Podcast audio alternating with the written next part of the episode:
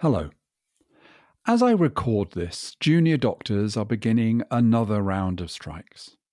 Unless a speedy settlement is reached, they'll be followed by consultants and then radiographers. Teachers, civil servants, and college lecturers are among others taking disruptive industrial action. Next week, I won't be taking my usual trips to London due to train and tube strikes. Now, besides blaming each other, both sides in all these disputes tell the public, who face anything from minor inconvenience to loss of income or even risk to their lives, that they regret the industrial action and its consequences. But what if you saw strikes, or at least strikes in our unequal and troubled society, as a good thing? Having read the book Troublemaking Why You Should Organize Your Workplace, I think that's the opinion of today's guest on Forward Vision, that book's author, Lydia Hughes. So, as our summer of discontent continues, I'm guessing she's going to feel things are looking rather promising. But let's find out. Bored of the same big ideas podcasts that teach you nothing? Sick of self appointed leadership gurus who peddle the same tired old tropes? Want to really get under the skin of some fresh thinking? Then you've come to the right place. This is Forward Vision, the podcast presented by Matthew Taylor and brought to you by the Forward Institute.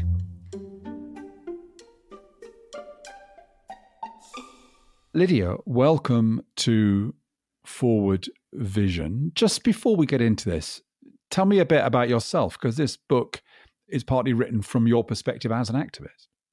Yeah, thank you so much for having me on, Matthew. I think we'll have a really good chat today.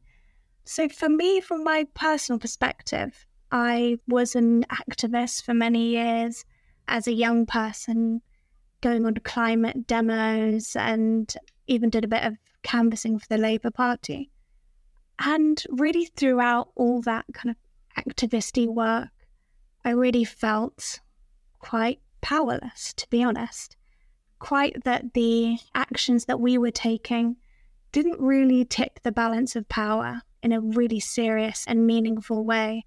And it was only when I connected with the cleaners at my university at LSE who were starting their own battle against the university to end outsourcing did I really come into contact with the trade union movement at first. And they waged an amazing campaign, mostly workers from West Africa and the Caribbean. And at the end of that campaign, they got brought back in house and ended outsourcing at LSE. And it was through seeing that and seeing the power that they held and built that I really came onto trade unions and have been organizing in unions ever since.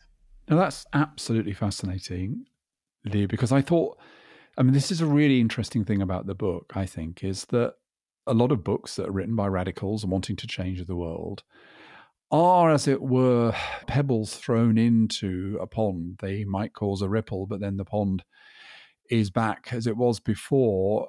What is exciting for you? What gives this book this kind of sense of possibility is that in these struggles, you are genuinely creating change. You're not simply asking those in power to do things differently. You are forcing those in power to do things differently. So, this is a particular characteristic, isn't it, of workplace industrial action, if it's successful, is that it actually forces change. Absolutely. And I think this is what really brought me to union organizing. You know, we can ask and we can ask really nicely and we can ask again and we can get our story out in the media, but only really where we have our most leverage, which is in the workplace. When we withdraw our labour, can we have leverage big enough to actually make that change that we want to see? I really wish it were so, but I think employers rarely give improvements out of the goodness of their hearts. Often it doesn't make financial sense or it doesn't fit with the business plan.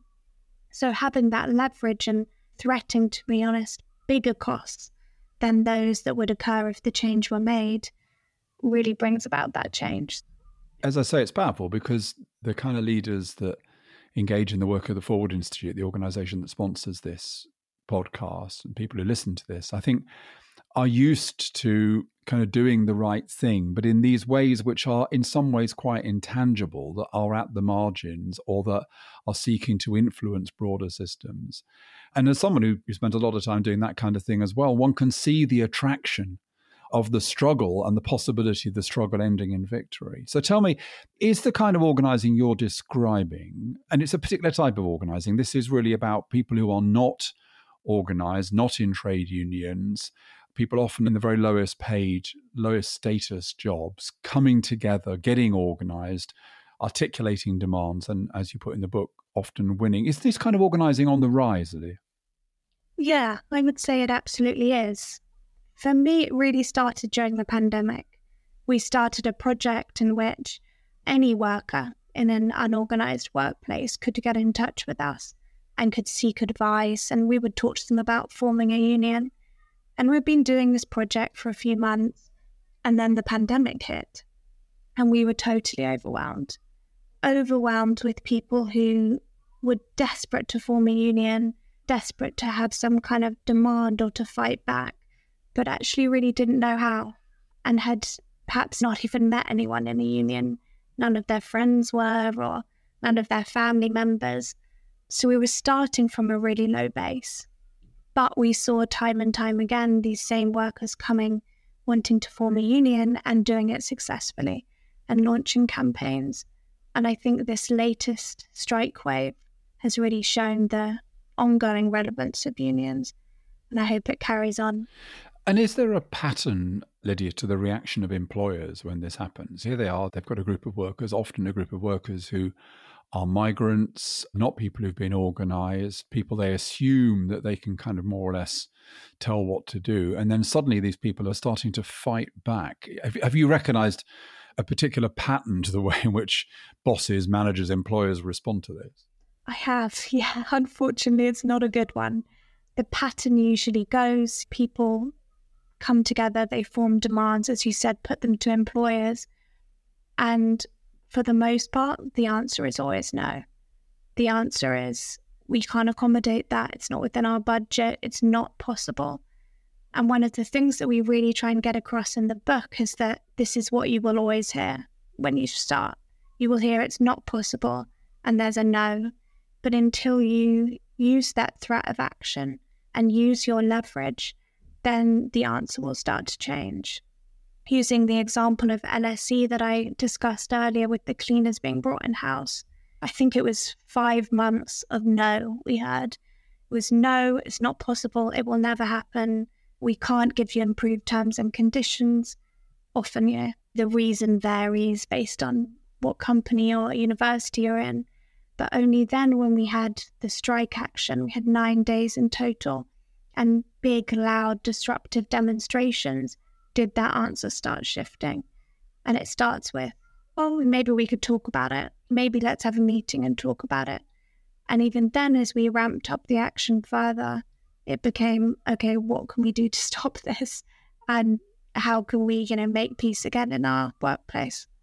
And what you describe is a kind of insurgent trade unionism, isn't it? I mean, we're used to the idea of industrial action, people withdraw their work, and then there are picket lines, and we kind of know that's a characteristic. But the struggles that you describe use a much wider palette of tactics, don't they, in terms of mobilizing other groups in solidarity? For example, you mobilize students and some academics, I know in the LSE struggle you're talking about, but novel ways of getting publicity, drawing attention to the struggle. There's quite a lot of, I mean, for want of a better word, kind of entrepreneurial activism to what you do, isn't there?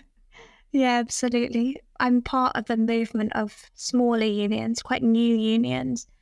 And these tactics, I think, are starting to be used by the broader trade union movement as well. And it all comes back to this important principle that we talk about in the book, which is just action.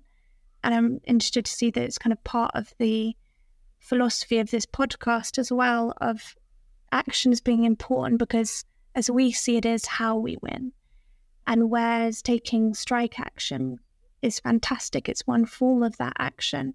It's not the whole package. There are lots of things we can do to use our leverage.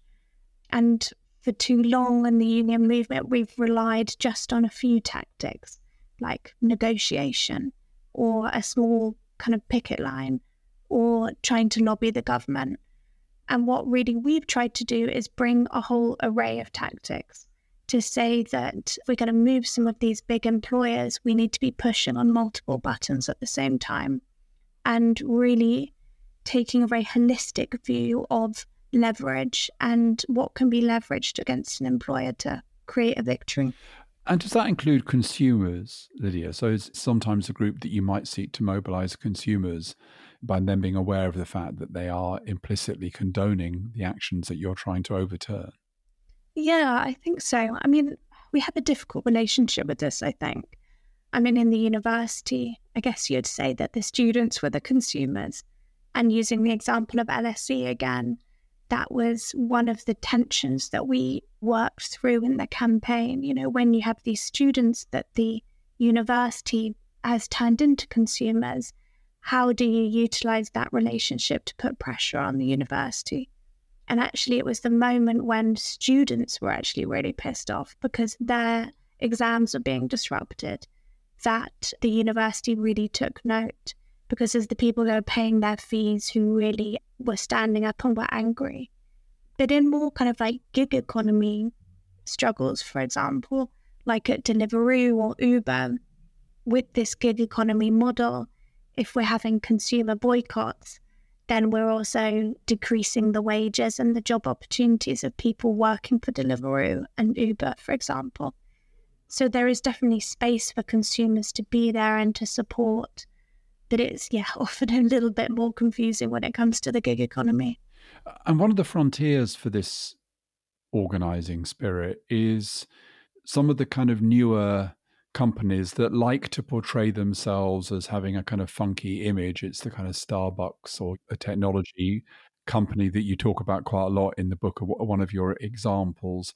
Amazon, of course, have been subject to quite a lot of organizing efforts. So, you know, those companies I think often like to portray themselves as being beyond the old industrial struggles, but I think you want to emphasize that they're not at all. Yeah, absolutely. I mean, one of the groups that we're really trying to talk to with the book, as well as this kind of precarious, low wage, perhaps migrant worker group of workers that we're used to working with. The book speaks to young people who might be young professionals working in jobs that they're told are not precarious enough to organize. You know, they might earn a decent wage, it's okay. It's probably a white collar job, they're sitting behind a desk. And by speaking to those people, we're trying to say that trade unionism and organizing isn't just for those who society seems as hyper exploited. It's also for those who see themselves in much better jobs. And those workplaces often, we've had our experience working in the games industry. It will be very common for the employers to say, Oh, we're all a family, it's all great, we all look after each other. And that's fantastic until a point when that all of a sudden becomes not true anymore, especially when people try and organize a union. And you said that mainstream unions are adopting more of your kind of insurgent entrepreneurial kind of methods.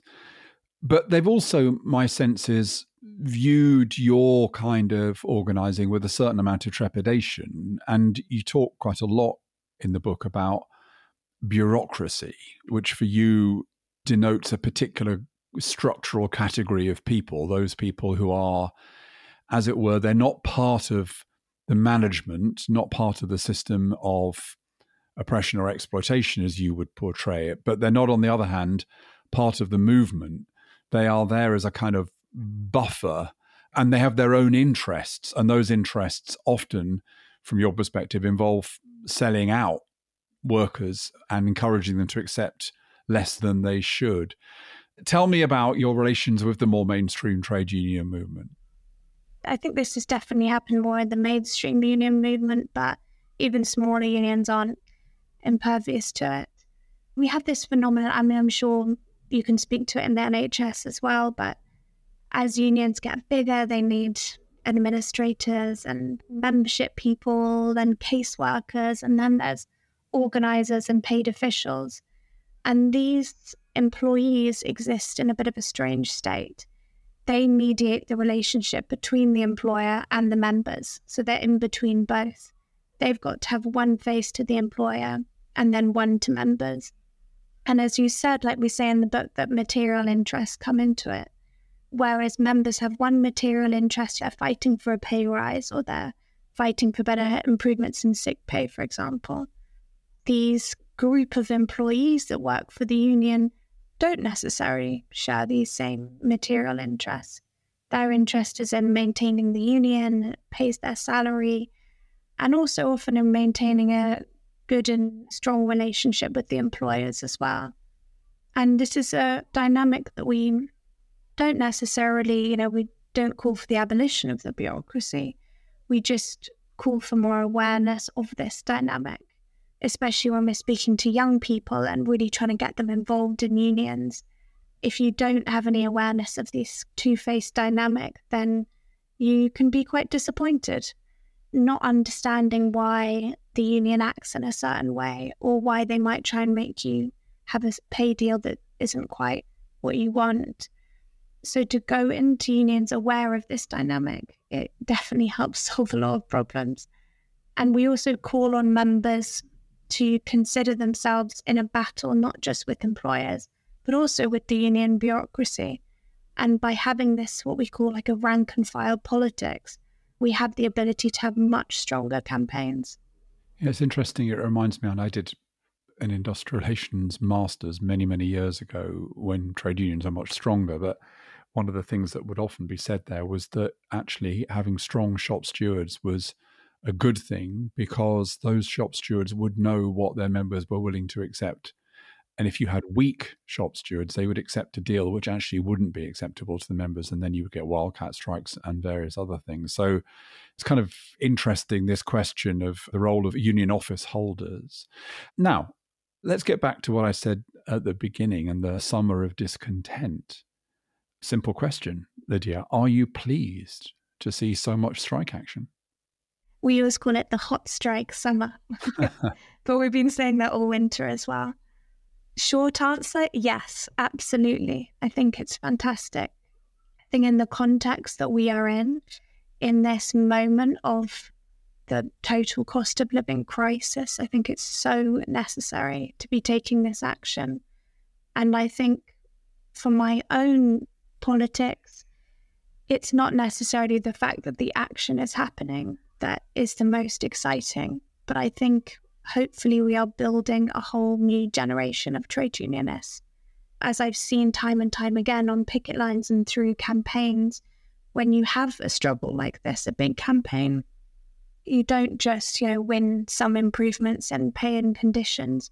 You're actually building a generation of excited, interested, politicized workers who will go on and will form the trade union movement of tomorrow. So I'm excited, but also nervous. I think what happens in the next few months in terms of whether the strikes are successful or not will determine you know, the strength of the union movement going forward. From my perspective, I think the trade union bureaucracy, you know, the leaders were in a position where they had to call this action where the cost of living crisis has gotten so bad that action was so necessary.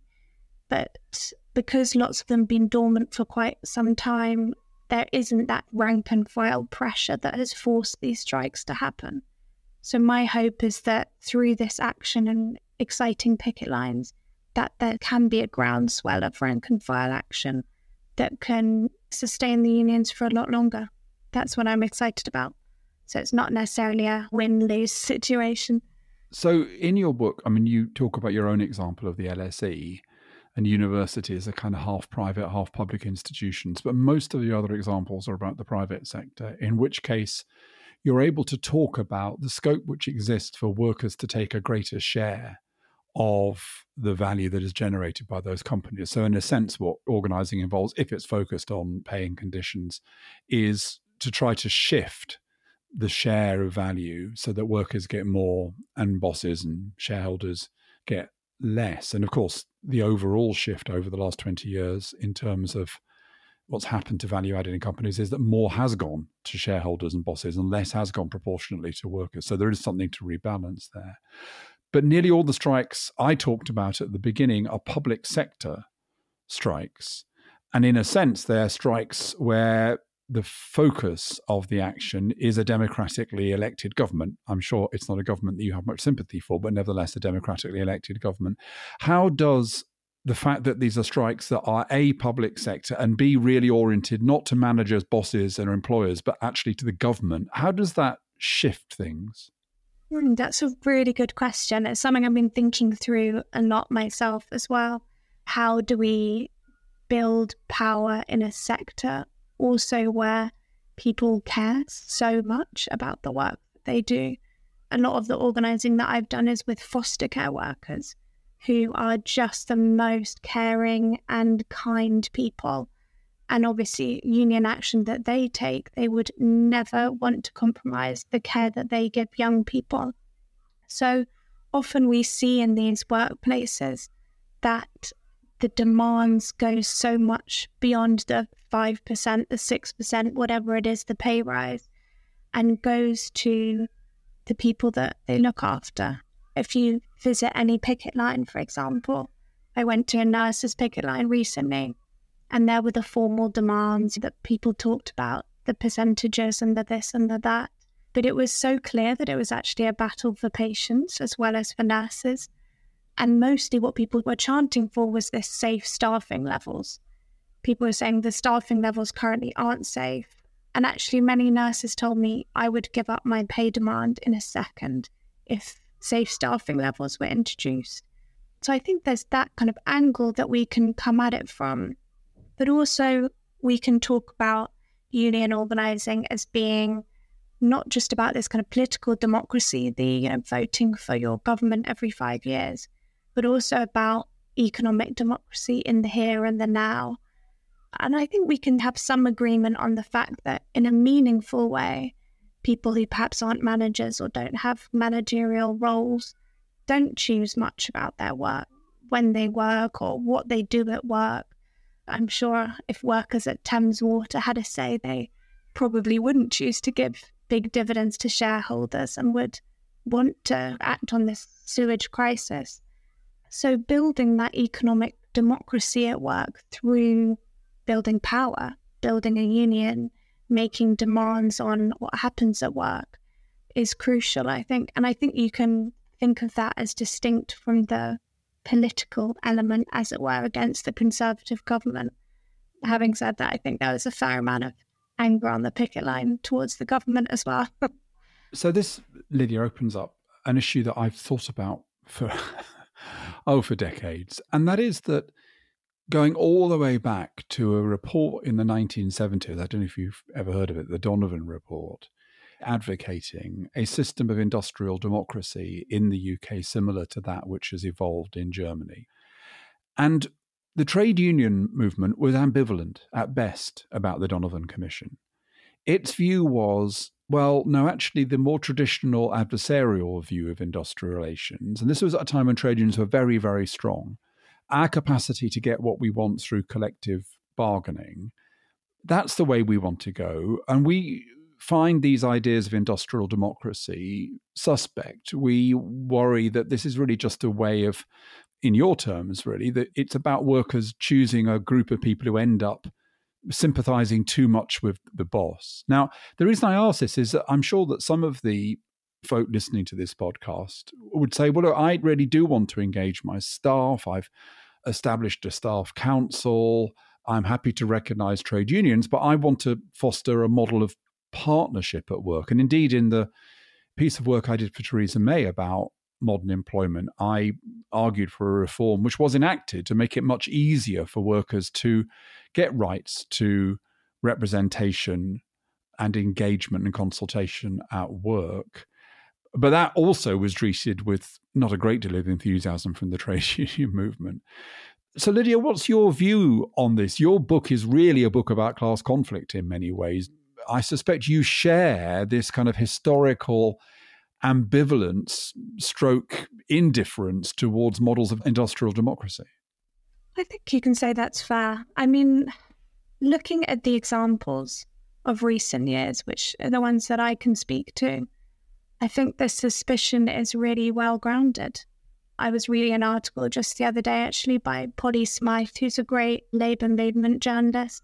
And she was describing how, you know, whereas most unionized workers have a union premium, so they get paid more than non unionized workers, actually, in fact, the union who has pushed the partnership model most, Usdaw, that operates in the supermarket sector, their members actually have a union premium deficit.